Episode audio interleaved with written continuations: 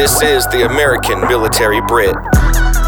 Shedding light on the realities of military life. Now, here's your host, U.S. Air Force Staff Sergeant Christopher Clark. Hello and welcome to the American Military Brit podcast. This is a podcast where we talk to different military members to figure out the full story about the military. Not just the rumors, but the actual story from those who were there and took part in military service. Hello, everyone. Welcome to the American Military Brit podcast. For the podcast today, again, I've got um, I use for most of the guests I've had on this show, I've had people that I that I know and that I've you know been stationed with or worked with or whatever. But uh, well, I suppose the two of us do work together, but we just don't really like we're both in the in the reserves at Nellis uh, Air Force Base, and we have actually, uh, I guess, crossed paths, but we've never mm-hmm. really spoken up to this point. So, I've got Lucretia Cunningham on the uh, on the podcast today. I think I said her name right, yeah, so hopefully I did. did. But uh, yeah, do you want to just kind of uh, you know tell the audience who you are and, and whatnot? Sure. So my name is Lucretia Cunningham. I'm a tech sergeant in the Air Force Reserves. I've been in the Air Force for about 16 years, and that's like through the reserves, active duty, and guard. Um, I'm also a military spouse. My husband's active duty. Mm. Um, yeah, and we just got stationed here at Nellis, which is probably why we don't exactly know each other because right. I just started with the unit back in October. Okay. Um, uh, right after we PCSed here from Virginia, from Langley. Oh, Langley. Okay, mm-hmm. nice. Yeah, how is Langley? I've always heard Langley's like it's good. It's like big because they've got like the CIA and all those people there? That's a common misconception. So there's two Langleys. There's Langley in Northern Virginia, where there's the CIA headquarters and that sort of thing. Yeah. And then there's Langley, uh, Joint Base Langley Eustis in Southern Virginia, like Southeast oh, Virginia, yeah. um, which is Hampton.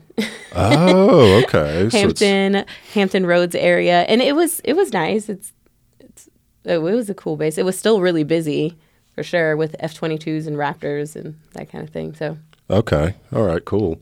Um, so a question I always ask people is, of course, like, why did you join the Air Force? Like, was there, like, for me, it was, you know, my life sucked. I just wanted to change my life and stuff like that. So, like, for you, like, why did you join?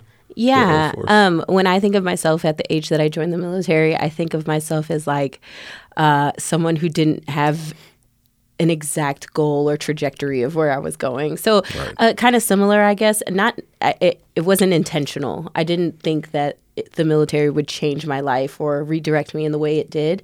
Um, honestly, I was living with like my boyfriend's grandparents or something like that. Mm. Okay. something like that. Um, from high school, I was attempting to go back to school, to college. I had just dropped out of a major university. Um, wanted wanted to continue going to community college, but that just wasn't realistic in how much it cost. I had two jobs. I was working at Home Depot. I was working at, at a daycare center. Okay. And I honestly was looking into the Peace Corps, but apparently the Peace Corps wants like really trained, educated people, right. which makes sense. Yeah. But I didn't think about that at the time. And I feel like an Air Force recruiter called me out of nowhere. And my idea was to say, well, what else have I got to lose? Like, what have I got going on? What am I doing? So why not? Basically. Yeah, that's fair enough. Yeah. Um, and then like as far as you know, you do you do a lot of I guess journalism or you did communications, so you're you're in a you know similar field to me. And mm-hmm. um, are you doing you're doing journalism in uh, or you're doing public affairs is what right, it's called. In, right, in the yeah, Air the Force military Reserve. journalist yeah. or the journalist of the military. Yeah. So how's mm. how's that whole thing? I love public affairs and I love communications and journalism, and this is like uh, was a life goal for me or something that I didn't think that I could achieve as a kid. I remember idolizing news anchors or mm-hmm. um, VJs. Do you remember MTV VJs? I don't actually really cool. remember that. No? no? I don't think so. well, like Carson Daly. He oh, was an yeah, MTV Carson Daly. VJ. Yeah, yeah and okay. those were like the people that I idolized and I knew that I wanted to be like when I got older, but it yeah. didn't seem like a realistic goal, almost like I want to be an actress or I want to be a famous singer. Same thing going on in my head. Um, but I actually, when I came into the military, I came in open general. Oh, Um, okay. and what yeah. that means is that basically the military picks your job for you. Yeah. yeah. And uh, people, I didn't have, like I said, much guidance or where I was going. Nobody was there to tell me, like, this is what that means and this is what could happen. Mm-hmm. Um, I just did it. And I think somebody dropped out last minute. And so I wasn't, I was in the DEP program for maybe a week, the delayed entry program. Yep. Um, so I just went straight to basic right after making the decision to join. And they gave me open general. Mm-hmm. Luckily enough, I ended up becoming a medic. I was an aerospace medical technician for more than 10 years, um, which is a good career field to land in if you came in open general because Yeah. it could have been it could have been real bad real fast. Next, we'll talk about basic and, and tech school. So, um, you did mention one thing I forgot I wanted to bring up. You mentioned the uh, DEP or delayed entry program. Mm-hmm. So you said you were in for a week. I was I was in for I was in for like four months. I think it was. Yeah, because I signed because you know you go to your uh, recruiter and you they sign you up. You do all your stuff. And then that begins you being in DEP, I believe. Right. So that was in January for me, and I left in May. So that was, uh, yeah, that was an interesting experience. But concerning like uh, basic training, where uh, I don't even think I asked where you're where you're from. Like, where did you fly to basic training from? Um, I flew from Florida, from Tampa, Florida, but I'm not from Tampa, Florida. I'm originally from Chicago. Okay. So- So, like why, t- why Tampa, Florida? You know, so it's all a blur. okay. but that's where my boyfriend's parents were, or his grandparents were living. okay. he was not there. I was just living with them. And so, um, yeah. Yeah, Yeah, uh, I wasn't okay. living with my parents. Um, my dad, I have a, my dad is in Florida, um, and I think that was kind of the goal that I wanted to be near where my dad was because I hadn't grown up with him, um, but not necessarily like with him with him because I hadn't grown up with him. so I don't know. Lot lots to unpack there, but I flew from um, Tampa, Florida, and I remember my dad coming to the airport, and it was like. Like I said, I'm I'm one of those people that kind of like things happen in my life and then I like pack it away for another day. like um but I remember him coming to the airport and giving me like a a lecture or like an I'm so proud of you thing. And then I don't and I was like okay okay. Because in my head my very immature brain at that time this was not a big deal. Like this me joining the military was like I don't know a Wednesday. Right. I had no idea A Wednesday. yeah. i had no idea what i was up against. I had no idea what i was facing. I had was in the dep program for a week. So when i got there and other girls were like yeah i had been working on my run for this many months and i've gotten my time down. I was like what are you talking about? Yeah, what, what are you talking about? And where did they say that? Like nobody told me this information.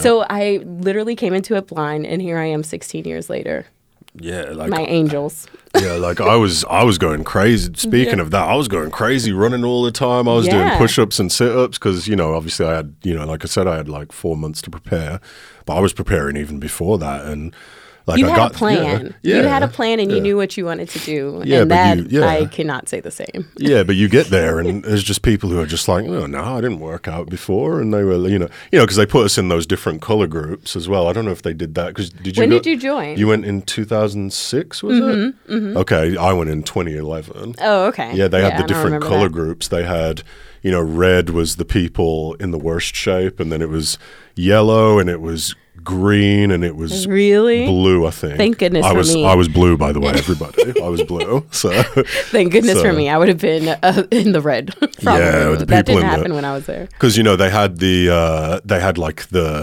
um, the PT pad that you ran on, Mm-hmm. and they'd like cone off areas so the people in the red had like the small little area to run around, and then people in blue were just running like all the way around. You'd think it'd be the opposite. Like they would help the people in the red to and give them more space so that they could run more. Yeah, I don't know. But then you got Doesn't make any promoted. You got promoted Oh. to different levels. If you like, if the red people improved, they go to yellow, and so on and so on. Yeah, Interesting. So, but uh, as far as your basic experience went, like. Uh, yeah, how how was that for you? Because I'm always interested to hear people's stories. Because I didn't, you know, I didn't really get yelled at that much and stuff Yeah. like that. And I thought it was kind of funny. I thought I wanted to leave after like the first day, but Yeah. you know, I th- I mean, overall, I thought it was okay. But how was your? Experience? Yeah, it was um traumatic. Um uh I like I said was very ill prepared and like kind of was just going very spontaneous. I was a very spontaneous I guess person at that time and didn't listen to anyone and didn't care what anybody else had to say Okay. about what I was doing. So I was just going with the flow. Um but when I got there, uh, we lived. It, it was different. It was 2006. I had a cell phone, but it was not like commonly used. I know in basic training at some point they were letting people have their phones. Social media wasn't like a big thing. Yeah. Yeah. So um, we didn't get our phones. We used a pay phone. We had like co- coins. back in the day. yeah, yeah. You used a payphone, um, and it was timed. So you had like this much time, and you took your turn on the payphone on Sundays or whatever the case was. I remember that. Um, we lived in the barracks with 50 I lived with 50 other girls and there was a, Oh, a yeah. shared shower. Good times. yeah. Um, and I will really don't want to see like I didn't think that I was going to see the things that I saw girls do in the shower. like I just had no idea. Um, yeah, sometimes girls are sometimes they're like gross, like hygienic hygiene wise, like they and that was weird. Um I remember courtesy flushes because there was just a bunch of girls in one bathroom.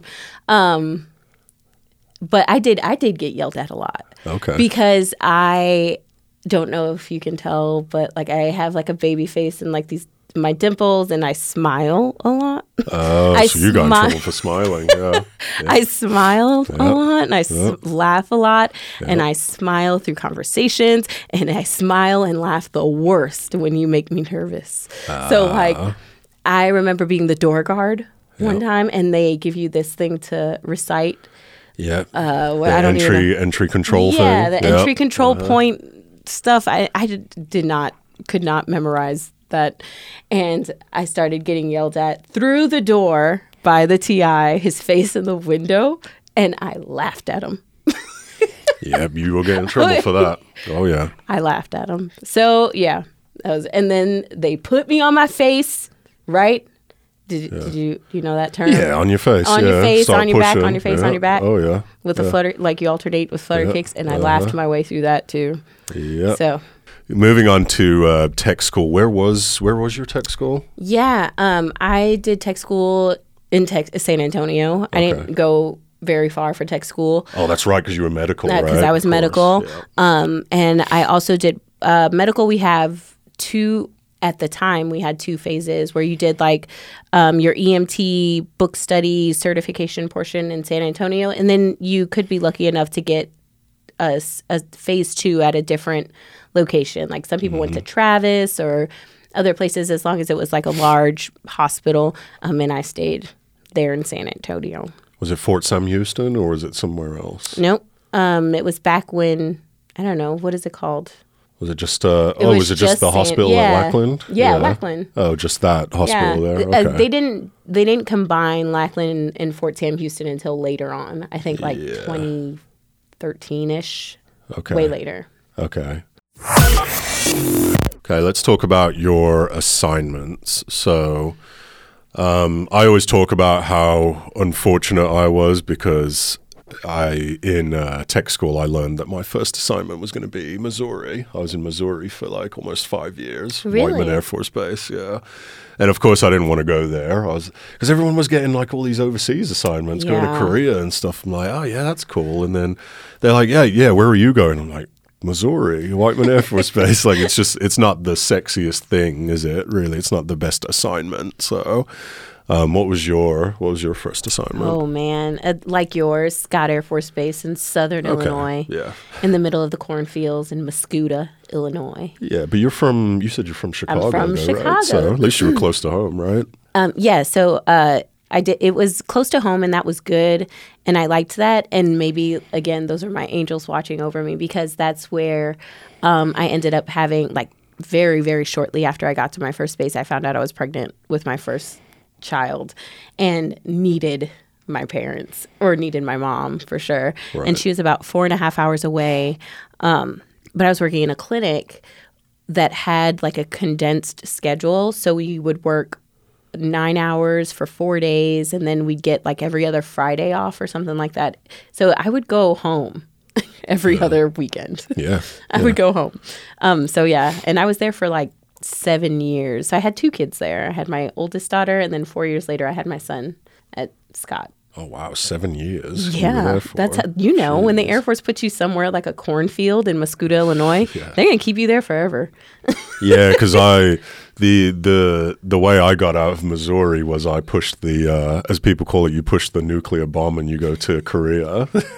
You're like, yeah, I'll volunteer to go to Korea. Oh, so yeah. uh, so yeah, that was uh, that was how that happened. But your um, your husband is he was he where does where, where does he come into play here? Oh yeah. So um, my husband and I, we actually joined. We always say that it was like a story of fate, right? Yeah. Like forces pushing us together. right. Um, so he's from Tennessee. He is Yeah. from uh, Dickson, Tennessee, which is like the middle, I think, middle Tennessee, central Tennessee.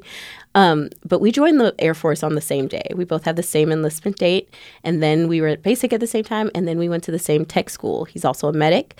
We were at the at tech school at the same time, and then we both ended up at Scott at the same time.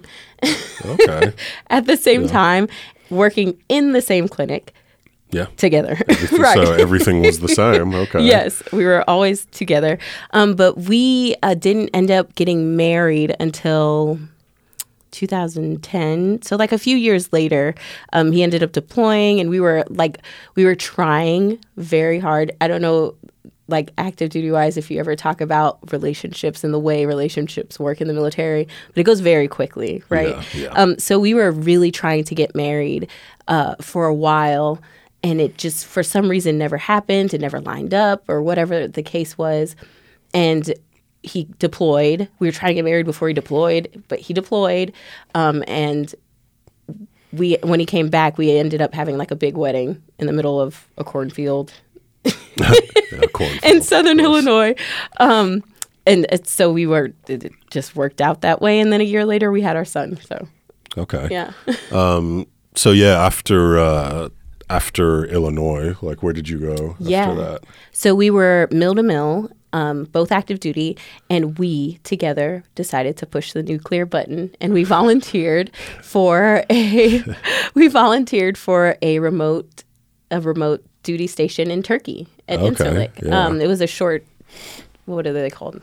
Like a short tour. A short tour Yeah. in Turkey where we could take our kids and we could be together. okay. Um, and so we went to Turkey to Incirlik for three years, and that was the the kids still talk about it. Um, our youngest was born while we were stationed in Turkey, uh, and one of the most interesting things about that is that mil- military people were not allowed to have kids. To not to, we're not allowed to give birth in Turkey. okay. Yeah. So Really? I have an interesting birth story. Basically, she was born in Tennessee, in Nashville. Wait. So you have. To, so how does that work? You have to like fly somewhere Mm-hmm. and. Yeah. So at the time, I was actually in charge of what they call the stork nesting program, and that's a, a known program throughout the military. It's called stork nesting, where you don't give birth, where you are stationed, that the military will fly you somewhere else. And for us, it was Ramstein, I think. Ramstein. Yeah, so I should have had her at Ramstein. But again, we were mill to mill. My husband was working ambulance services, 24 hour shifts, and there was a big nuclear inspection com- coming up. Yeah. And um, the kids were not allowed to go with me to, to Germany. I would have to go alone. My husband could come, but he couldn't because of this nuclear inspection coming up. And I had a commander look me in my face and say, um, I just want to let you know he's not going anywhere until this is over. Okay. Yeah, it was a nuclear surety inspection, um, and I said okay. And that's when um, I knew enough. I had enough medical know-how. I had enough know-how about the program, the stork nesting program, to basically look into going home and taking my kids to Nashville, where his mom and his family was, and staying with my brother and sister-in-law until I had my daughter at uh, Vanderbilt, Vanderbilt Hospital in Nashville. Yep. And then he made it there. He made it there in time for her birth, but it was like he had to take a train, plane, bus. It was it was intense. So you've been in the guard and the reserve, right? So Right. Um, I'm I'm curious because like I transitioned from active duty to the guard and reserve, or sorry, just to the reserve. I went to, um, and I'm curious about the the transition for you because I found it quite easy as far as the like military to military transition, like mm-hmm. going from active to reserve, but it was the it was kind of the civilian transition transition, like going from, you know, you're just your whole life is the military and then suddenly you're actually free now and you can do what you want and it's just very weird because you're not you're not on that set schedule all the time. So like for you, obviously it's a little bit different because I was I'm single. You have your family and stuff. So like, how does that? How did that whole thing go? For You? Yeah. Um I think initially that's how I felt like, oh, I'm free Yeah. now to just do whatever. Um but I don't I I think the biggest transition for me was the was the cultural shift. I don't know if you've noticed, but especially going from active to guard to reserve, I can see the difference in cultures. Even from guard to reserve, there's a difference in just how we view things or how we interact or how we that sort of thing. So there's a cultural shift, believe it or not, even though it's all Air Force. It's just different cultures. Um so I think I think my transition was okay, but I don't feel like I fully am free, like a civilian free. Yeah. Um, maybe it's also because my husband's active duty and I continue, I still live through day to day military stuff, right? Yep. But also, um, but also, like, I didn't realize until I got out how much, how much I have become. I have become Tech Sergeant Cunningham. Like un- until I got out, I think, and I think that's different for people. But before I was Tech Sergeant Cunningham, I was a, a person, like I said, who was just on a path to nowhere, didn't know what I was doing or whatever the case is. Being in the military gives me a direction and it gives me a goal. Right. Um, and so I take every opportunity to be involved with my unit, to be on orders. Like if you want to give me three months of orders, I'm taking it. Okay. Like I'm taking it. Um, and then everything else just com- falls in line. Um, I'm also a military spouse, like I said. So having a career or having uh, something outside of the military is is very difficult. Um, if you could interview or if you talk to other military spouses who aren't in the military. They'll say like they have to they they dedicate themselves to their studies and they dedicate themselves to their work but it's really difficult to hold on to that. And that's a known issue in the military in general. So um, i think i hold on to my military service in that sense where that's what i do and then everything else can just fall in line i often joke that i have four quarter time jobs right? Four quarter time jobs. And that's because the military has taken precedent. Um, like I'm on orders right now, full time orders right now. Um, and then I have a part time gig at a at a public r- news, public radio station. I freelance for this company. I freelance for that company. But my military is my my center. So I don't know if I can say Yeah. Okay. I'm so, free. But yeah, yeah. So you first went to the guard, Mm-hmm. and it was interesting how you brought up kind of the the shift in kind of Yeah. the difference between like active duty, guard, reserve. Because like when I was, you know, when I was active duty, we always kind of looked down on those people. But Yeah. we did uh, we did work with a lot of guard guys when I was in Missouri. And I know one of them actually listens to this podcast, and they were just—they were funny though because they were just so chilled. They would call each other by like no matter what their rank was, they would call each other by first names.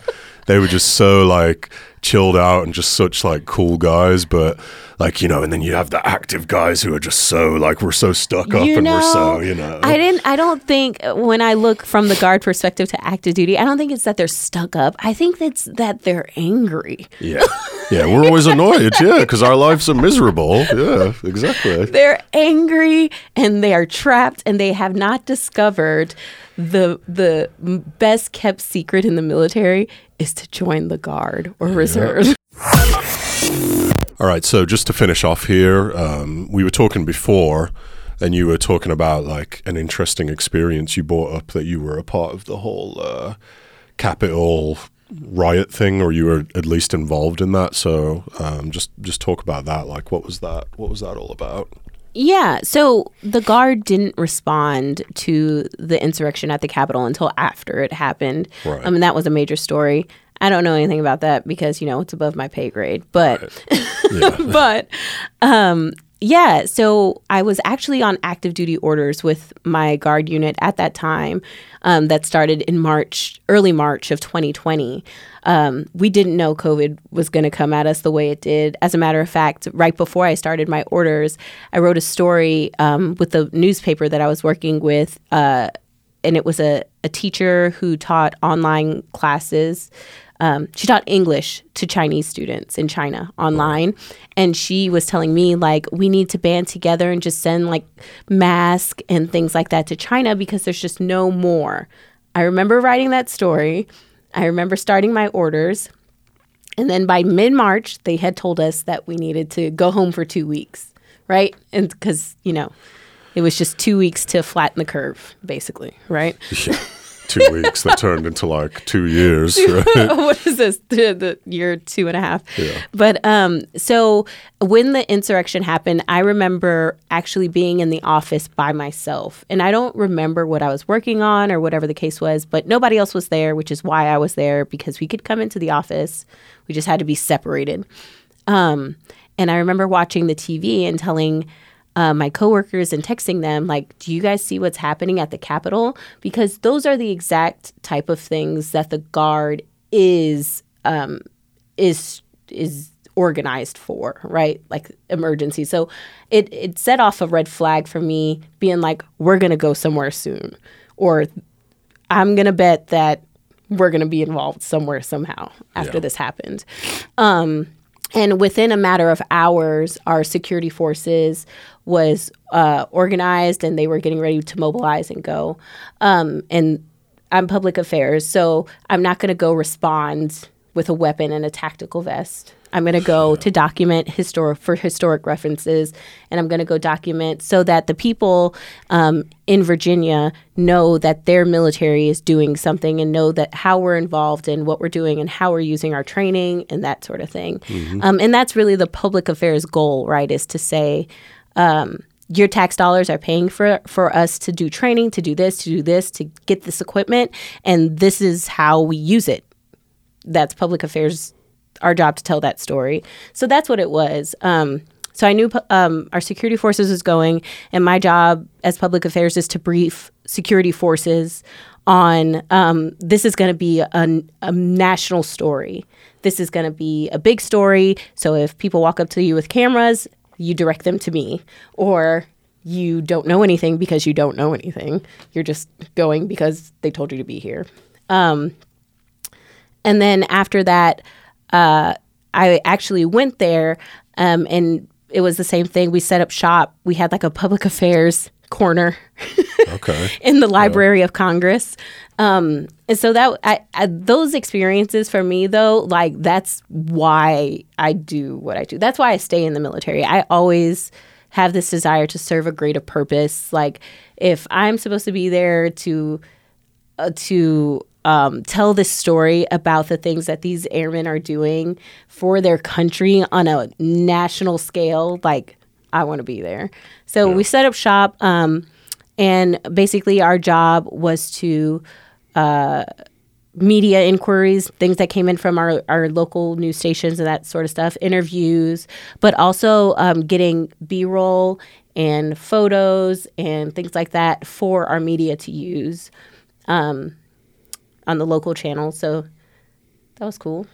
but yeah, we'll just uh, yeah, I guess we'll leave it there. I just want to um, th- obviously thank you for coming on the podcast because Thanks. it was fun. It's always nice to get a different perspective from you know, some I mean somebody who's been in both the guard and reserve. Like I haven't had anybody on the show yet that's done that. So um, yeah, cool. So that's cool. But yeah, thank you. Thanks thank you for coming on. Appreciate it.